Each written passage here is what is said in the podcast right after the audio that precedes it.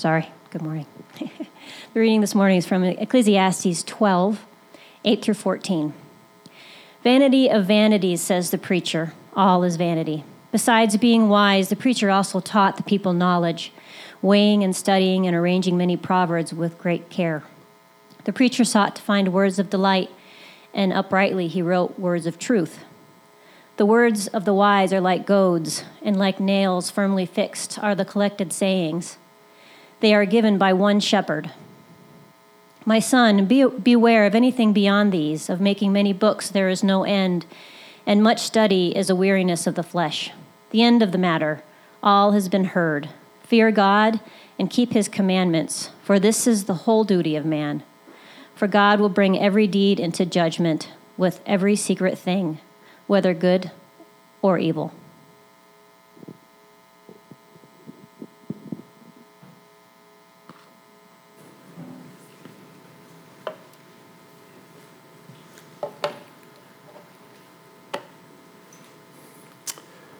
Let's pray.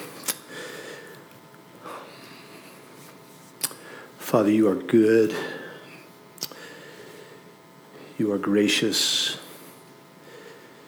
You are glorious. And God, thank you that you would um, call um, me, call us into a saving relationship, to be a part of your forever family. And uh, God, we, uh, um, we live in, a, uh, in, a, in an upside down world uh, that is full of just good blessings and good gifts. But God, we don't have to look very far to see that uh, we live in a fallen world. We live in a world that offers us no lasting hope, joy, or peace. And God, I thank you for the book of Ecclesiastes, Lord, where at times it's felt like a hammer. But God, I thank you for the reminders over and over again that we can only find lasting hope, satisfaction, and joy in the giver of good gifts. And I thank you, God, that. Um, by the power of your Spirit that we can, uh, we can enjoy um, all your good gifts. And so we're grateful. God, I pray that you would just uh, help me, a beggar in need of your grace, God, to uh, stand behind your word this morning. I pray that you would procl- have me proclaim it boldly. And I pray, God, that you would do what only you could do, that you would, um, that you would penetrate our hearts, and that you would encourage us with your word by your Spirit for your glory and for our good. And God's people said, Amen. Good morning. So we are, uh, we are at the finish line. Uh, when we started this sermon series in Ecclesiastes back in January, we titled it uh, Words of Delight and Truth. And we told you it would be at least 15 weeks, and we told you it would be no longer than 25 weeks. Um, today's the 21st week, so we were, we were right there in the middle. Um, the, it's been, a, it's been a, uh, just a fun book to be a part of in this uh, teaching team.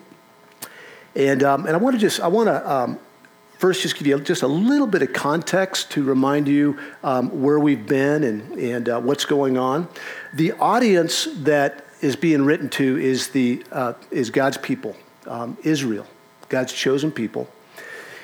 And there are two voices that are speaking in the book of Ecclesiastes. I don't know if you remember that. We didn't revisit that a lot because it hasn't been important. But the first two verses of chapter 1, chapter 1, verses 1 and 2, were actually spoken by the author. And then the last verses from chapter 12, verses 8 through 14, are spoken by the author.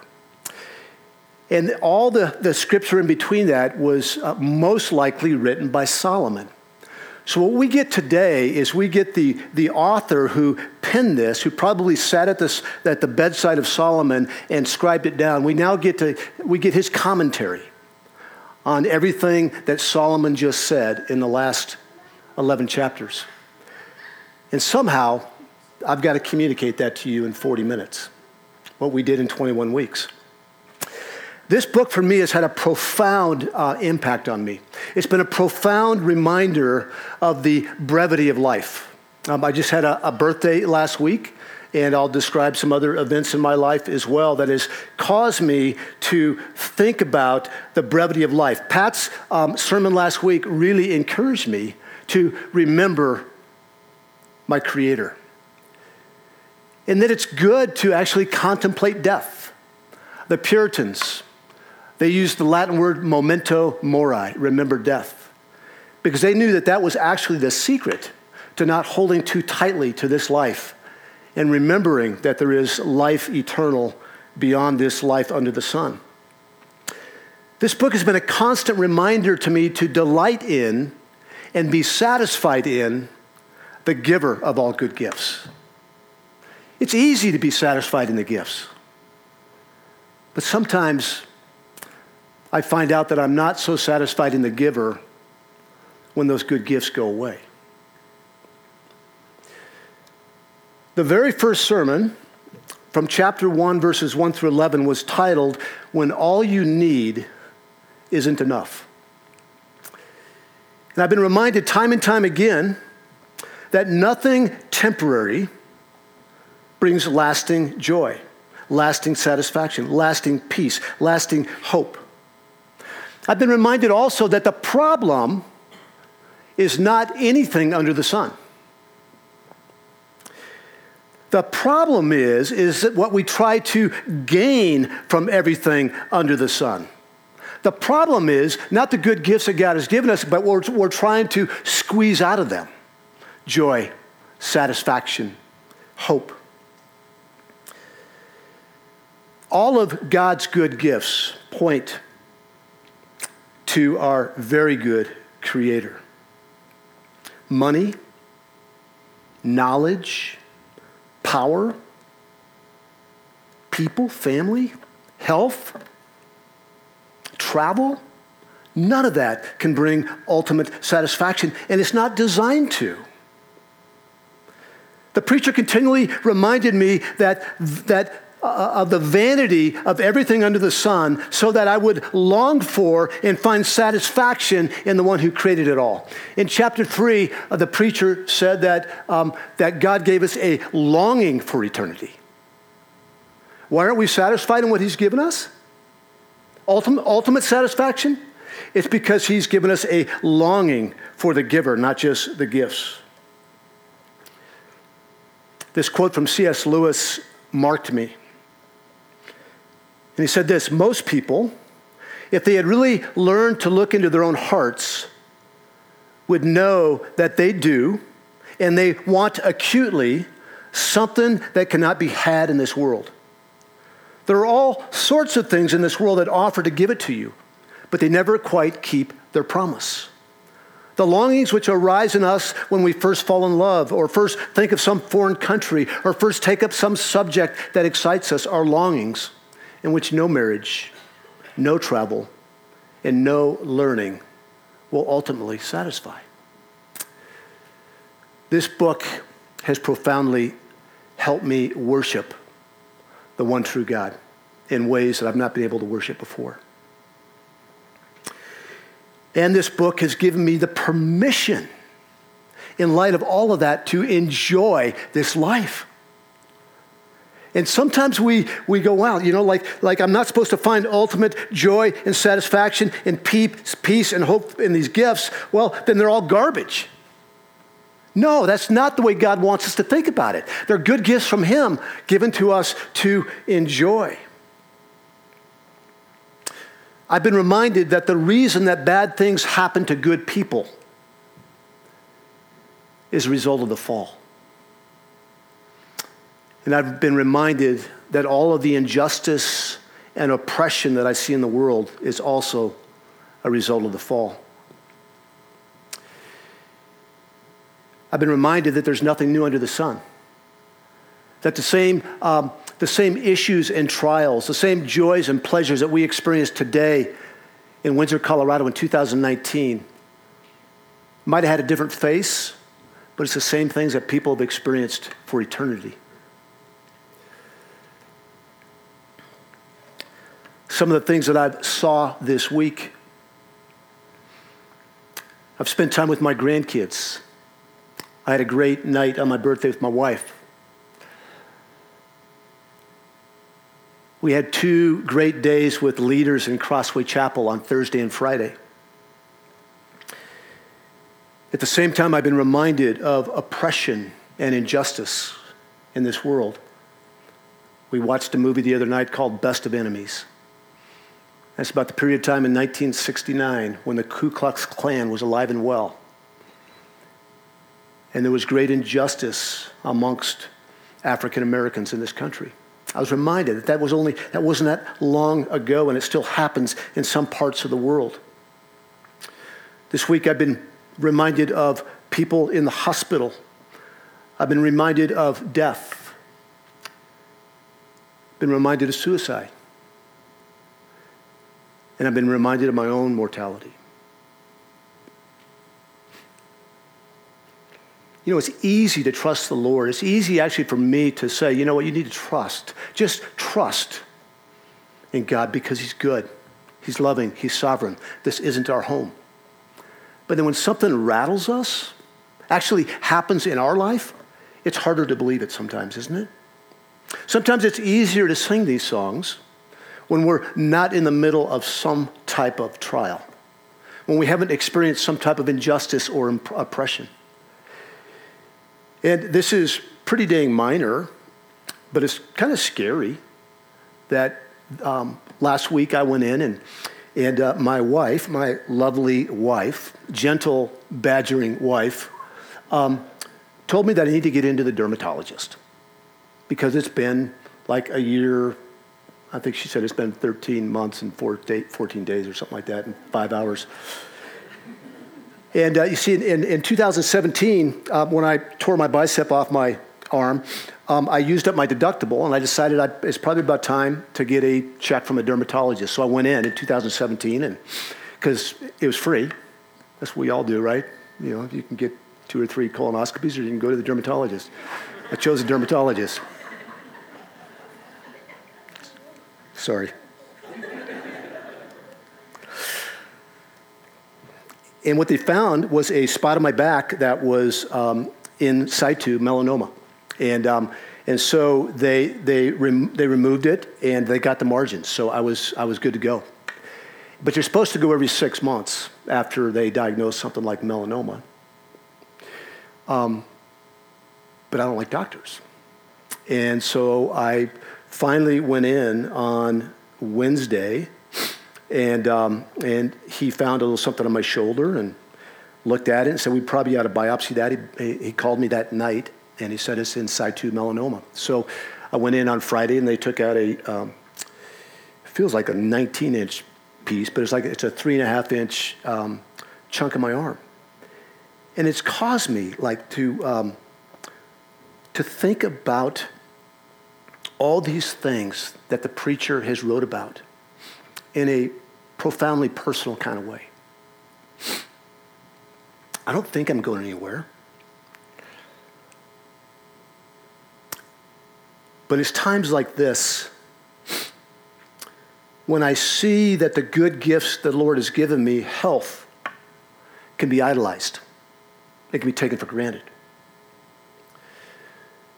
Do I want good health? Of course I do. Do I idolize it sometimes? You bet I do. So, God has given me just a great opportunity to proclaim and preach this book today. Um, and is asking me if I believe it and if I can live it out. Some of the questions that have come out from the preaching of this book over 21 weeks is, are questions like what is the meaning of life? Does God even care? Does God even hear me? Is God a loving God? Is life worth living? Another question is Is success wrong? What have been your takeaways? What have you taken away from this sermon series? Today, we're going to see the author close this paradoxical book with six aggravating words. The preacher points out to us what is vain in this book so that we can discover what is not vain. When all you ever wanted isn't enough and you want more of whatever it is, this book will remind you that the God who created you is enough. And I want to ask you a few questions just to ponder as we go through these short verses today. If you could sum up the Christian life, how would you describe it? What should our attitude be towards God? And I just got out of two days of meetings where we, where we uh, uh, fine tuned a mission statement for Crossway of Colorado. So I'm going to ask you, what is the mission statement, if you could write one for every Christian? Not just your own unique mission statement, but what is, what is the mission statement for every Christian? And what is your response to this book? Verse 8 Vanity of vanity, says the preacher. All is vanity. And this, this uh, theme of vainness or vanity is the theme of the book. It's mentioned over 38 times, and this is the 38th time. It's important. He started the book with this exact phrase vanity of vanity, says the preacher, all is vanity. And now the author ends with it. And understanding this phrase is foundational to understanding the book of Ecclesiastes. And it's a foundational truth required, actually. It's required to be able to enjoy this life under the sun. So, if you are looking for joy under the sun, if you're looking to enjoy this life, it first starts with recognizing and come to terms with that this life is vanity.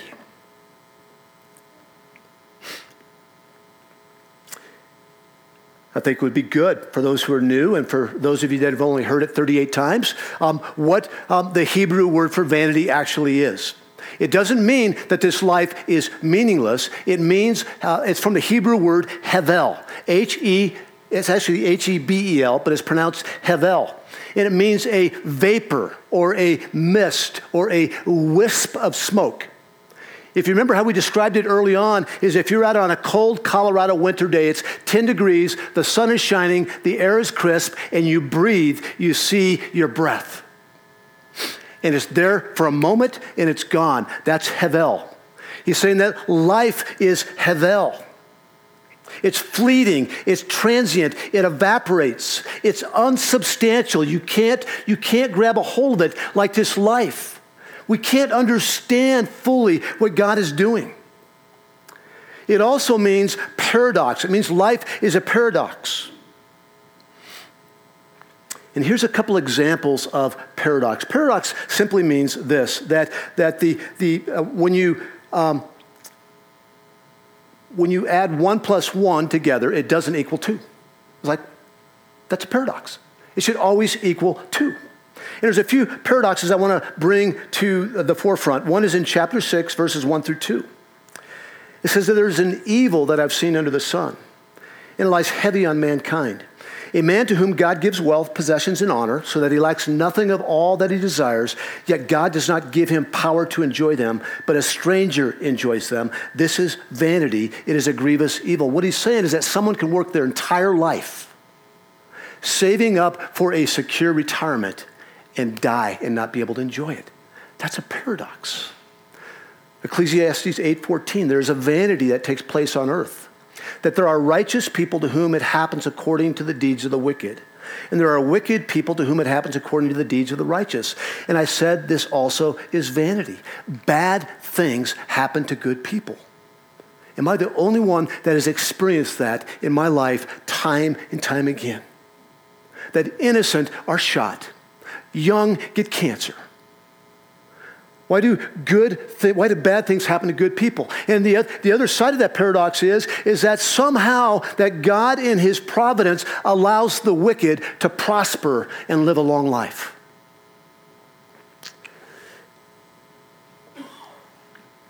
And then Ecclesiastes 9:11 is another paradox. Again I say, under the sun the race is not to the swift, nor the battle to the strong, nor bread to the wise, nor riches to the intelligent, nor favor to those with knowledge, but time and chance happen to them all. The, the outcome of our lives can seem to be left to time and chance. Yes, we're called to, um, to um, love our spouse in a certain way. We're called to um, treat people in a certain way. We're called to raise children in a certain way. But the author here, I think, out of frustration, says that it doesn't matter at the end of the day. It's all left to time and chance. That's a paradox. We know as Christians that it's not time and chance. that is left to the hands of a loving and providential God who is always working his good will and purpose out, even when it doesn't feel good. Havel is a judgment. The vanity of life is a judgment, and it was pronounced upon the world as a curse as a result of the fall. It's not God's fault. We live in a messed up world. And I want to say this that Hevel is a constant for all of humanity. You see, there's the, there's the health and wealth gospel that just says that if you do um, A, B, and C, you're going uh, you're going to reap the benefits. And that doesn't work that way. I mean, I'm like the healthiest guy I know. Just asked Mr. Yo's yesterday when I stopped in there to get a donut. But I, I work really hard at being healthy. And God, in His providence, has determined that He wants me to have, at least for this week, melanoma. Becoming a Christian will not heal you, it will not prosper you, it will not necessarily even improve your marriage, but it will improve your attitude. It will give you joy like you've never had before. It'll give you hope that this world doesn't offer.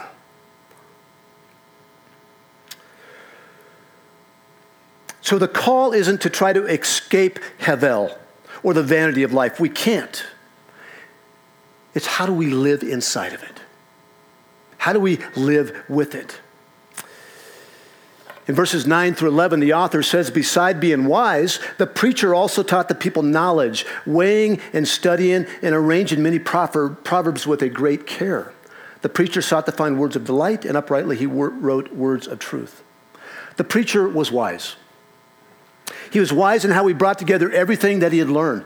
Wisdom starts with knowledge. You can't be wise without having some level of knowledge. So it starts with knowledge, but it ends with our desires and inclinations. We talked about this um, a few weeks ago when I preached in chapter 10, verse 2. The preacher said this a, a wise man's heart inclines him to the right, but a fool's heart um, inclines him to the left. And there's profound significance in being inclined to the right or the left. Follow me on this just for a minute. In ancient Israel, the right hand connoted power and deliverance, the right moral goodness and favor. Hence, the place of honor was on the right side. The left side was usually symbolized as ineptness and perversity. Uh, the psalmist said in Psalm 16:11, "You make known to me the path of life. In your presence there is fullness of joy. At your right hand are pleasures evermore." Knowledge here uh, in verses 12 9 is weighing and studying and arranging many proverbs. When he wrote this there was much wisdom literature around israel. He weighed all of it and he, he tried to figure out if it was from the lord or not. He studied them carefully. He arranged them in a certain order that would be helpful and wise. So the reason that i say this is that how do you know if something is ultimate wisdom? Just because you know it and you've seen it to be true operating in the world doesn't mean it's ultimate wisdom. Does it come from God? It always comes from leaning to the right, which is leaning into God's word. And it says the preacher sought to find words of delight, and uprightly he wrote words of truth. The goal was for his readers to find delight or pleasure in the words of truth. And this is always the goal with God's word. The, the goal from uh, proclaiming or preaching God's word or teaching God's word is hopefully will always bring delight and pleasure in some way to the hearers. Not what the man has to say, but what the words has to say. To speak the truth in love, to bring, to bring life to others, not death, is our goal in proclaiming God's word. And this is for you today as well. It's not, it's not just for me, it's not just for the preacher. Uh, it's not just for the professionals. Um, it's for us today. When we bring God's word to bear upon each other, and we should, we should not do it in a way to hammer somebody or to bring harm. I had somebody um, ask me this week, they were, they were in a, um, there was a, a, Christian in their life who um, wore God t shirts but the, this person was um, living like hell. And it bothered my friend who was a Christian. So this person asked me, like, how do I respond to this Christian? Because I wanted to just, I wanted to smack him. And I said, bring God's word to them with truth and with grace. And it's not our job to change people. It's the spirit. If, if somebody belongs to Jesus, it is, um, it is uh, the spirit of God's uh, spirit of God's job to change people. But we should always bring God's word to people for their good, for their pleasure, for their delight. However, the preacher, unlike many churches in America today, wasn't interested in tickling ears. He wasn't interested in telling people what they want to hear. He was interested in leaning to the right and telling them what God's word says. He continually reminded us of how short life was or is. He continually reminded us how seeking satisfaction in good gifts rather than the giver of all good gifts is actually a recipe for depression and sadness and sin. Who wants to be told that? Who wants to tell you to be careful because your kids might become idols? Your spouse might become an idol. Your travel might become an idol. Your bank account might become an idol. Your job might become an idol. Your health might become an idol. When you take those type of warnings to heart, they become words of delight. And when we don't take them to heart, it becomes a recipe for depression, sadness, and sin. You see, these words of delight or pleasure, because he's, he's helped us understand that we're not alone in the way that we suffer and worry. There's nothing new under the sun. I'm not the first one to get melanoma on my shoulder. You're not the first one to experience what you've experienced. It doesn't mean that it's, it's not a big deal for me and whatever you're going through is not a big deal for you. We need to grieve when others grieve. But there's nothing new under the sun. And when we speak these words of truth and delight from God's word, they can hurt. And that's okay when they hurt as long as it's God's word that's causing the harm and not the one proclaiming it. He goes on to say in verse 11 the words of the wise are like goads and like nails firmly fixed are the collected sayings, they are given by one shepherd. I, I listened to my first sermon and I actually defined goads wrong. So be noble Bereans. Whatever you hear up here um, not always going to be right, actually. How does that make you feel?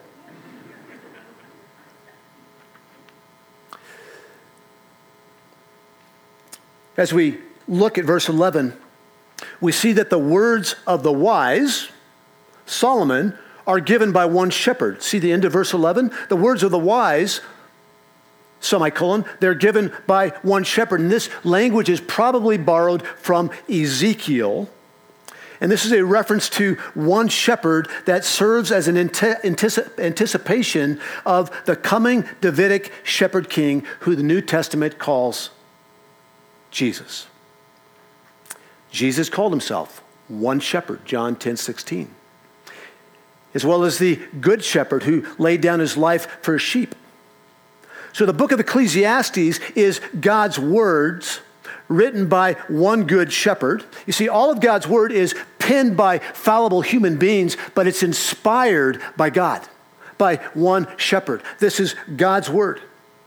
In the book of Ecclesiastes, being God's word written by one shepherd, um, describes the words here in verse 11 um, in two different ways. They're like goads. God's word is like a goad, and God's word is also like nails firmly fixed. A goad is something that a shepherd carries around to poke the sheep. It actually hurts the sheep. Sometimes it's used to discipline the sheep, but the primary purpose is to direct the sheep. It's, it's, it's to delight the sheep, to, to poke them away from danger, to poke them towards uh, green grass and, and uh, running water. But a goad hurts. The truth can be painful and it can be hard. The preacher's words push us not to expect lasting satisfaction in money or pleasure, but only in the goodness of God. That's a goad that hurts. They spur us on to patience and contentment and humility and joy. And when we forget about God, the preacher prods us to remember our Creator like he did last week. And the moment we begin to think that we will live forever, he pokes us in the ribs and reminds us with melanoma that we're not mortal. Excuse me, that we're not immortal. That was a Freudian slip. And he goes on to say, the words of the one shepherd are like nails firmly fixed and, are, they're collected sayings. We can think of tent pegs. We can think of t- tent pegs that are representing firmly fixed nails. Or what John MacArthur says, he says that it, it points out um, how they would actually uh, tether the animal and stake the animal in the ground so that he couldn't wander away to dangerous territory. Here's the point, though. Here's what I believe the point is about nails firmly fixed. The shepherd's words are like nails firmly fixed, is that God's word anchors us into the truth of who he is, who we are, what he's promised, and who it is that brings ultimate satisfaction. His word uh, directs us, it hurts at times, and his word secures us. Now, the author warns us in verse 12 not to look for ultimate wisdom beyond these. My son, beware of anything beyond these. Of making many books, there's no end, and much study is a weariness of the flesh. These, beyond, uh, beware of anything beyond these. What are these? These are the wide, wise words written by one shepherd. Beware of anything beyond these. The author is taking uh, is saying, take these words to heart. They are inspired by the good shepherd himself. I think it's in um, Acts chapter six. Where, um, where Paul says that the Bereans, the noble Bereans, examined the Word of God to see if everything that Paul said was true. And we're to do the same thing. Beware of human words. Beware of anything that's written in any book, any podcast. I mean, I'm not saying like have a, a oh, uh, be overtly suspicious, but size every book you read with God's word. Measure it up. Because there's a lot of things that are written out there that contradict God's word that are more appealing to us in our flesh than God's word because God's word hurts at times.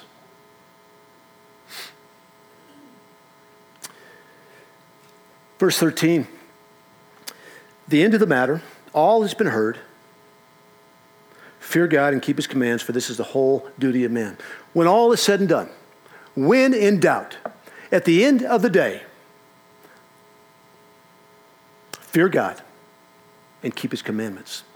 If the starting place was to understand that all of life is vain, then the ending place or the traveling place is to fear God and keep his commandments. This is how we live inside of this vain world. When all have spoken, when books have been written, when all has been heard, what shall we do? Fear God, keep his commandments. And if you're like me, I just for a second, I went, after 21 weeks of Ecclesiastes, six words, like he summarized it in six words fear God and keep his commandments. This is a command only for those who know God. This isn't a command for the world. Yes, there's, there's safety if the world would, would operate inside of this, but this, these commands that he's talking about fear God and keep his commands are for believers.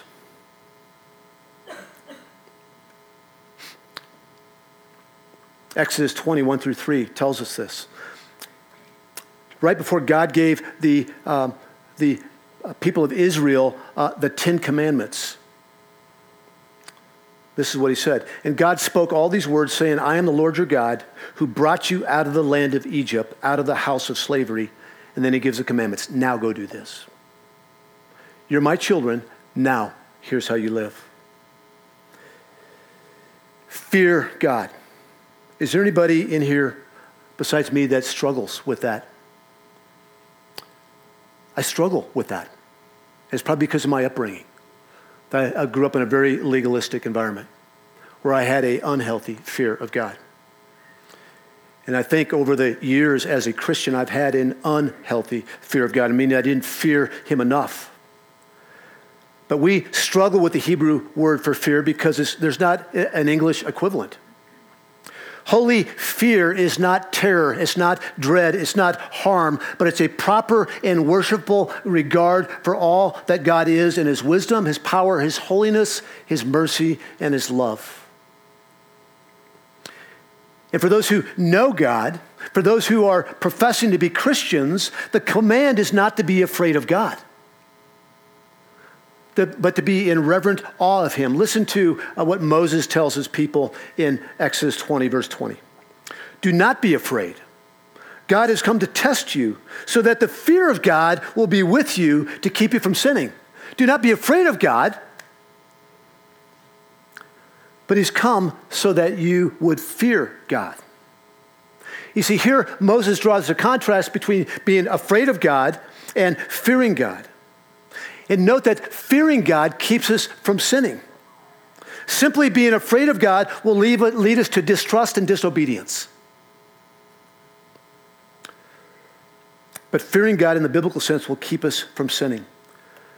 I've used this quote several times, but in C.S. Lewis's book, The Lion, the Witch, and the Wardrobe, one of the children asked Mr. and Mrs. Beaver about Aslan the lion. And the child said to Mrs. Beaver, Is he quite safe? I shall feel rather nervous about meeting a lion. That you will, dearie, make no mistake, said Mrs. Beaver. If there's anyone who can appear before Aslan without their knees knocking, they're either braver than most or just plain silly. Then is he safe? asked Lucy. Safe? said Mr. Beaver. Don't you hear what Mrs. Beaver tells you? Who said anything about safe? Of course he isn't safe. But he's good. He's the king, I tell you. Sinclair Ferguson has made a helpful distinction between servile fear and filial fear. The word servile, by the way, comes from the word, uh, uh, from the Latin word servus, which means slave, while the word filial comes from the Latin word filius, which means son. And Ferguson goes on to explain servile fear as a kind of fear which a slave would feel towards a harsh and unyielding taskmaster. Is that our God? As Christians, we're apt to fall into servile fear if we don't fully understand the grace of God and his acceptance of us through Jesus Christ. If we believe, if you believe that you're in a performance relationship with God, then he can seem to be a hard taskmaster whom you can never please. So, in contrast to servile fear, filial fear is the loving fear of a child towards his father. Ferguson goes on to describe it as that indefinable mixture of reverence, fear, pleasure, joy, and awe which fills our hearts when we realize who God is and what He has done. Fearing God is a reverence and awe of God that compels us to live a life pleasing to Him, not so that we get anything, but in response to who He is and what He's accomplished through Jesus Christ.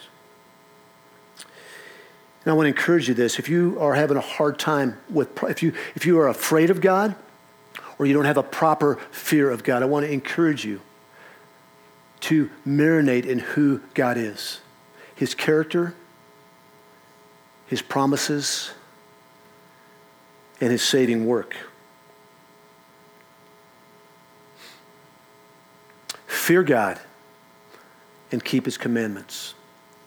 The attitude of fearing God should result in the action of keeping his commandments. We're going to be going through 1 John um, after Labor Day, which I'm so excited about. And 1 John talks a lot about the assurance of salvation.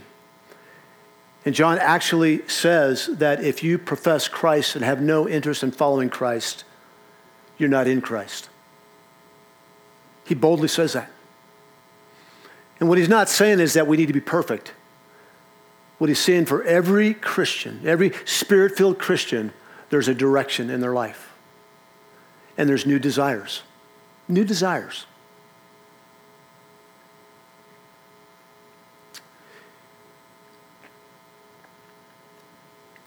So, keeping his commandments is an outflow of fearing God.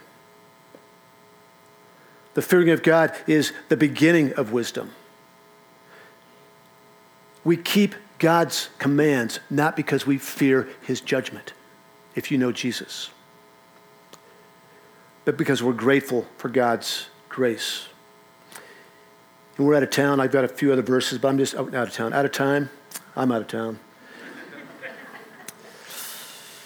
I'm going to skip on down to verse 14, where the author gives us a final warning and the reason to fear God and keep his commandments. And it's going to, I'm going to contradict what I just said, actually.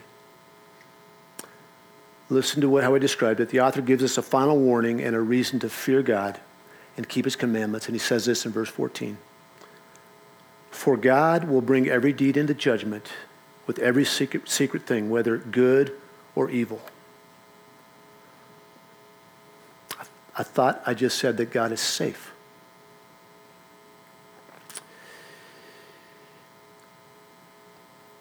God is safe for the believer. And any judgment that is left for you and I, let me just say it another way there is no judgment left for the, for the believer. That Christ was judged on the cross so that you and I will never be judged. That truth should compel us to want to live our lives in joyful submission to our Creator and Savior.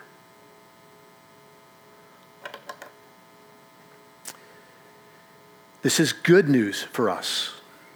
For God will bring every deed into judgment with every secret thing, whether good or evil. This is good news for the believer. It's actually a reminder and a motivator for us to fear God and to keep his commandments. But can I say, because it's not said enough, that this is very bad news?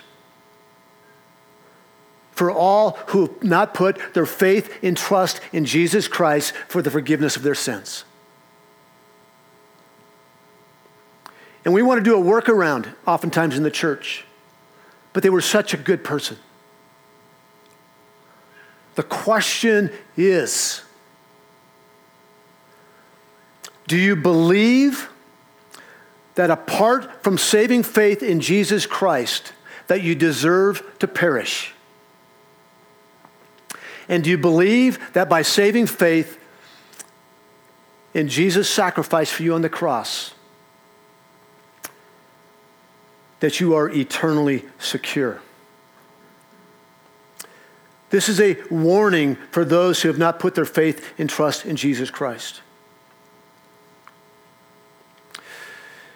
I'm going to finish with this because we're out of time. Salvation is a paradox. Life is a paradox, but salvation is a paradox. The creator of the universe, who made you and I in the image of the triune God, the creator of the universe that, that, that made everything, including uh, humanity, walked away, dropped the mic, and said, It is good. And because of the uh, original sin of our first ancestors, that every human being from that point is infected with, the, with this original sin. Even those who do 99.9% of things right in obedience to God. But God could have just, he could have washed his hands and walked away, but he didn't. Instead, he, had, he, he executed the plan that he had before the beginning of time to bring one forth through the line of Abraham who would crush the serpent's head. Here's the paradox is that, that God would do that and that Jesus would, um, would not consider uh, equality with God something to be grasped, but he would humble himself and be born in a manger and take on the form of a human. And he would live his entire life, whether that was 30 or 31 years, without one sin. That he feared God and he kept the commandments perfectly. Yet on that cross, he took all of your past, present, and future sin. He took it all upon himself. He drank the cup of wrath that you and I deserved. And as he took his last breath, he said, It is finished. You want to talk about paradox? You want to talk about an upside down salvation? You want to talk about good news that should, when we remember it in that type of way, that it should compel us to want to live our lives in joyful submission to His commandments. Not to get one more ounce of love or pleasure from Him, but because of Jesus Christ, he is, we are fully loved and accepted. I'm going to finish with this and then we'll pray. Actually, we're going to pray. God, I thank you for um, your holy and life giving word. I thank you, Lord Jesus, that you condescended that um, you did not consider equality with God something to be grasped, but that you emptied yourself. You emptied yourself of, of, of, of uh, all that you enjoyed. You didn't empty yourself of being God, but you emptied yourself of everything that you enjoyed as being God. We thank you that you had humanity in mind. And God, I pray that there's anybody here today that is um, that has yet to put their faith in trust in your finished work on the cross for the forgiveness of their sins, uh, Father, I pray that you would draw them to yourself here today. And God, I pray that this good news would, um, would cause us to, um, to lean to the right to fear you, not be afraid of you, but to fear you, to want to know you in deeper ways, and to keep your commandments. God, I pray that you would purify this church. I pray that we would be a church, God, where, um, where, the, where when we practice sin, that we would lovingly uh, bring the truth to one another. And I pray, Spirit of God, that you would um, just compel us and convict us and encourage us um, by your finished work to keep your commandments. So in Jesus' name we pray. Amen. Amen. Let's stand, close our service together.